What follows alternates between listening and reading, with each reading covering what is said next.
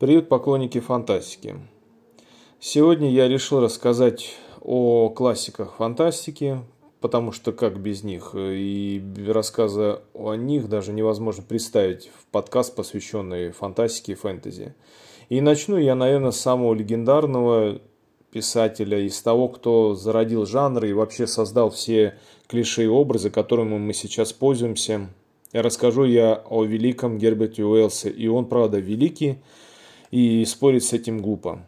Я долго вообще не решался о нем ни писать, ни рассказывать, не потому что как бы нечего рассказать, и не потому что о нем много что написано, а потому что для меня он э, всегда был чем-то таким вот э, знаменательным. Именно он ознаменовал мою любовь к фантастике, он сформировал мой вкус, мои интересы, да и вообще для меня он как-то перевернул мировоззрение. Может быть, способствовал как-то эпоха, или еще что-то, но когда я прочел его впервые, я был просто в каком-то шоке, что ли, оцепенении. И многие последующие авторы, даже пусть они были интересны, они не вызывали во мне такого, что вызвал когда-то Герберт Уэллс. А тогда был ведь пятый класс. Долгое время библиотекарь отказывалась мне э, давать читать его книгу как сейчас помню, это был «Человек-невидимка» и рассказы. Она ссылалась на то, что я еще слишком маленький, давала какие-то мне детские книжки, я их не читал, каждый раз просил-просил, и в итоге уже через свою мать кое-как я смог выбить эту книгу. И все. Я читал, читал, читал его, пока в глазах не начинало резать и буквы не начинали расплываться. Оторваться от Гербертуэса было невозможно.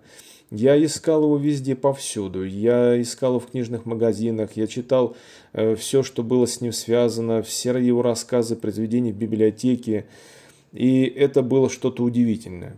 Почему удивительное? Потому что Герберт Уэллс это не только фантаст, это не столько фантаст, это больше, чем фантаст. Герберт Уэллс это человек-эпоха.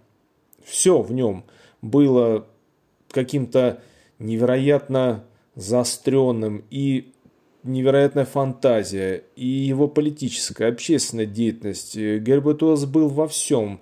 Э, это человек, человек время, это весь 20 век, это конец 19 начало 20 века. Смело можно знаменовать это время временем Герберта Уэллса. Чем же он так меня поразил? Ну, во-первых, то, что в произведениях Герберта Уэллса сочетается и научная фантастика, сочетается детектив, а также элементы готики. Да-да, и это наследие английской прозы. Разберем самые хитовые произведения Герберта Уэллса. Я начну, конечно же, с «Машины времени». Э, это еще не созданное изобретение, по сути, является, наверное, чем-то самым загадочным. Ведь э, время, оно присутствует везде, и вместе с тем его как бы и нет. Что это такое, э, до конца непонятно, наверное, многим. И почему оно идет именно так, а не идет иначе? Почему, грубо говоря, разбитый стакан э, не собирается в обратную сторону? Хотя теоретически об этом говорили многие видные физики. В принципе, хотя бы путешествие в будущее теоретически возможно. Но опять-таки это все теоретически, и мы не будем сейчас касаться этого вопроса, чтобы, ну, скажем так, не выглядеть смешными. «Машина времени» – это не просто фантастический роман о фантастическом изобретении. Это и антиутопия, и утопия. Это роман предсказания, роман предостережения. Начнем с того, что вообще Герберт Уэллс был свидетелем э, слома прежнего времени и очень многих острых моментов э, на нашей планете. Это и мировые войны, и э, крах прежней викторианской системы отношений в Англии, политики Англии, вообще уход Англии постепенно с мировой владычицы на второй план – это кризис э, капитализма, из которого он впоследствии удачно вышел, но на тот момент казалось, что капитализм может и не выдержать. И все это отразилось в его произведении. Уэллс показал именно социальное расслоение, в каком-то гротеском виде, к чему может это привести. Я напомню, что по сюжету э, изобретатель попадает в будущее, где существует э, две расы людей. Первая живет наверху, она изнеженная, она полностью инфантильная, живущая в свое удовольствие, практически, можно сказать, деградировавшаяся, такая дебилившаяся даже. А внизу же живет грубая, ужасная раса, которая, напротив, она занимается механизмами, они рациональны, холодны, но они живут просто как звери, как хищники, занимаясь каннибализмом. Сложно сказать, какая из этих рас лучше, какая хуже, но главный герой в ужасе понимает, что это есть будущее человечества. Она, нужно отметить, что Марлоки – это сам термин – это не выдумка Герберта Уэллса, так называли рабочих, живущих в шахтах. И даже была книга «Социальная драма» шотландского писателя. Э, дело в том, что эти шахтеры по тем временам в ряде стран, в том числе и в Англии, жили в ужасных условиях, в том числе и дети, которые были вынуждены уходить в забой. Они жили практически все время под землей. И эти ужасные картины натолкнули Уэлса на создание мрачного образа марлоков. Следует сказать, что вообще путешествие во времени – это нечто фантастическое даже для жанра фантастики. Разные механизмы, полеты на Луну, э, погружение в бездну океана, под землю – все это было фантастики, все это как бы, э, ну это как бы вот э, лежало на поверхности, нужно было только красиво это изобразить. О путешествиях по другим планетам писал еще и Вольтер, о прототипах подводных лодок писали многие авторы, в том числе философы, включая Фрэнсиса Бэкона. Но путешествие во времени до этого момента это было что-то невероятное. Э, кстати, э, все родилось с рассказа «Аргонавты во времени», тоже достаточно очень интересным, но, можно сказать, недописанным. А вот машина времени, она уже является некой такой квинтэссенцией всех тех измышлений э, философских воззрений, которые были присущи Герберту Уэллсу. Второй роман, который взбудоражил мое сознание, был «Остров доктора Моро». И я рекомендую его прочесть, потому что это классика хоррора, это сочетание и фантастики, и хоррора, и детектива, и это просто прекрасно.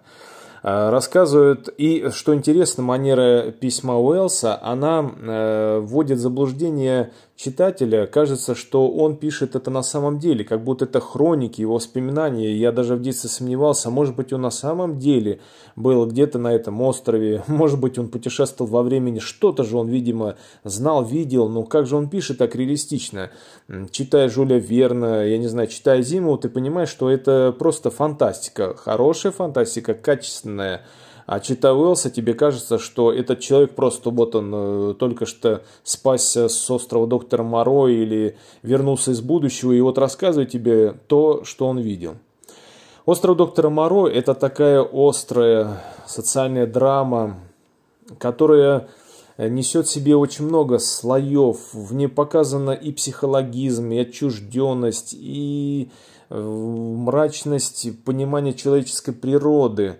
Я бы даже сказал, э, здесь он касается некоторых таких вот э, религиозных вопросов, потому что, по сути, что делает профессор Моро, создавая из животных людей? Он подвергает их вивисекции, вивисекции не только физической, но и духовной. Он навязывает им э, такую религиозную мораль, он порождает религию, он становится диктатором. По сути дела, в острове доктора Моро, я вот сейчас рассказываю вам, э, осознаю, э, продемонстрирован механизм зарождения диктатуры, по сути. Ведь механизм зарождения диктатуры, он может быть не обязательно политический, общественный, он также может быть и религиозный механизм везде одинаковый. Это и секта его остров, и государство, тоталитарное государство. Он э, бог-царь, он, э, помните, как у Шварца в «Драконе», он э, уродует не просто внешность, он уродует души этих существ. И если Ланселот пришел, чтобы освободить бедных, ну не сказать, что рабов, но подневольных э, доктора Моро, который напоминает очень дракона Шварца, то, освободив их физически, он еще долгое время ничего не сможет сделать с их душами. То же самое и здесь.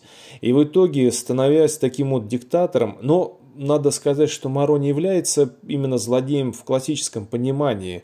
А, весь гений писателя заключается в том, чтобы показать личность многогранная, как она есть на самом деле. Он талантливый, непринятый, непризнанный человек. В нем просыпается то, что просыпается, наверное, персонажа рок-оперы Пинфлойда «Стена». И таки фюрер – это его не оправдывает, но само общество все породило, и зачастую само общество порождает вот этого вот преступника. И он создает этих бедных существ, ужасных, звероподобных, э, полулюдей, полуживотных, которые вынуждены принять его мораль. Они боятся его. Это дом боли, дом, в котором подвергались вивисекции. Они воспринимают чуть ли не как Олимп. Они молятся на него. Для них это своего рода религия, храм. Это такое-то диктатура диктаторское общество, в котором население, то, которое стало живо, подверглось такой жестокой физической духовной вивисекции. Главный герой спасается, но мы чувствуем, что после этого жизнь-то не будет прежней, когда ты понимаешь, что вот это вот могло произойти, и ты понимаешь, что в жизни-то такое совершается и над настоящими живыми людьми. Не менее интересный другой рассказ «Человек-невидимка». Я сейчас говорю о самых таких вот хитовых классических произведениях. И самое печальное, что хороших экранизаций практически-то и не было. «Человек-невидимка» есть замечательная экранизация от BBC, мини-сериал, который передает практически полностью и сам сюжет романа, и практически полностью передает именно дух, э, в котором был он написан. Все же остальные экранизации «Машины времени», и «Войны миров», и «Острова доктора Моро» желают э, только лучшего. Ну, честно говоря, это просто вариации на тему Элса, и они нисколько не отражают саму суть повествования. А вот «Человек-невидимка», что интересно, ведь тоже показано достаточно неплохой персонаж, с одной стороны, но как э, Получая в руки это оружие, эту невидимость, вместо того, чтобы э, привнести в этот мир что-то большее, чем просто насилие, он начинает уповаться этим, и грезит о власти. Он, конечно, в первую очередь, он в этом виноват, но опять-таки, это общественное давление, это сутолока, эти стереотипы, суеверия, они э, делают из него монстра, и отчасти даже он сам начинает в это верить. Его романы, романы Герберта Уэллса, достаточно многогранные, необычные, и поэтому видеть в них только идею путешествия во времени, идею изменения живого существа или идею невидимости, это значит вообще практически не понимать то, о чем писал Уэллс. Стоит также отметить, что Герберт Уэллс – это и знаменитый прорицатель, так скажем условно. Он, конечно же, ученый, он был скептиком всегда, но он э, даже невероятно каким образом смог э, предугадать появление таких вещей, как первая атомная станция в Советской России, и буквально ошибся на пару лет. Это и такие изобретения, связанные с невидимостью, изобретения, связанные с атомной энергетикой. Это и воздушные аппараты. Он прогнозировал появление фургона с двигателем внутреннего сгорания для развоза грузов – мастерские вдоль дорог, э, железнодорожные пути, э, которые будут расширяться. И, в принципе, даже, даже общественные многие явления он предугадал, в том числе и э, он часто предупреждал правительство Англии весь мир о грядущей катастрофе в виде Второй мировой войны, о возрастающей э, роли военной машины Германии, об этом ужасном кризисе, которому подводит история. К сожалению, никто к нему не прислушался. Вернее, все-все понимали, но никто ничего не хотел и не мог уже сделать.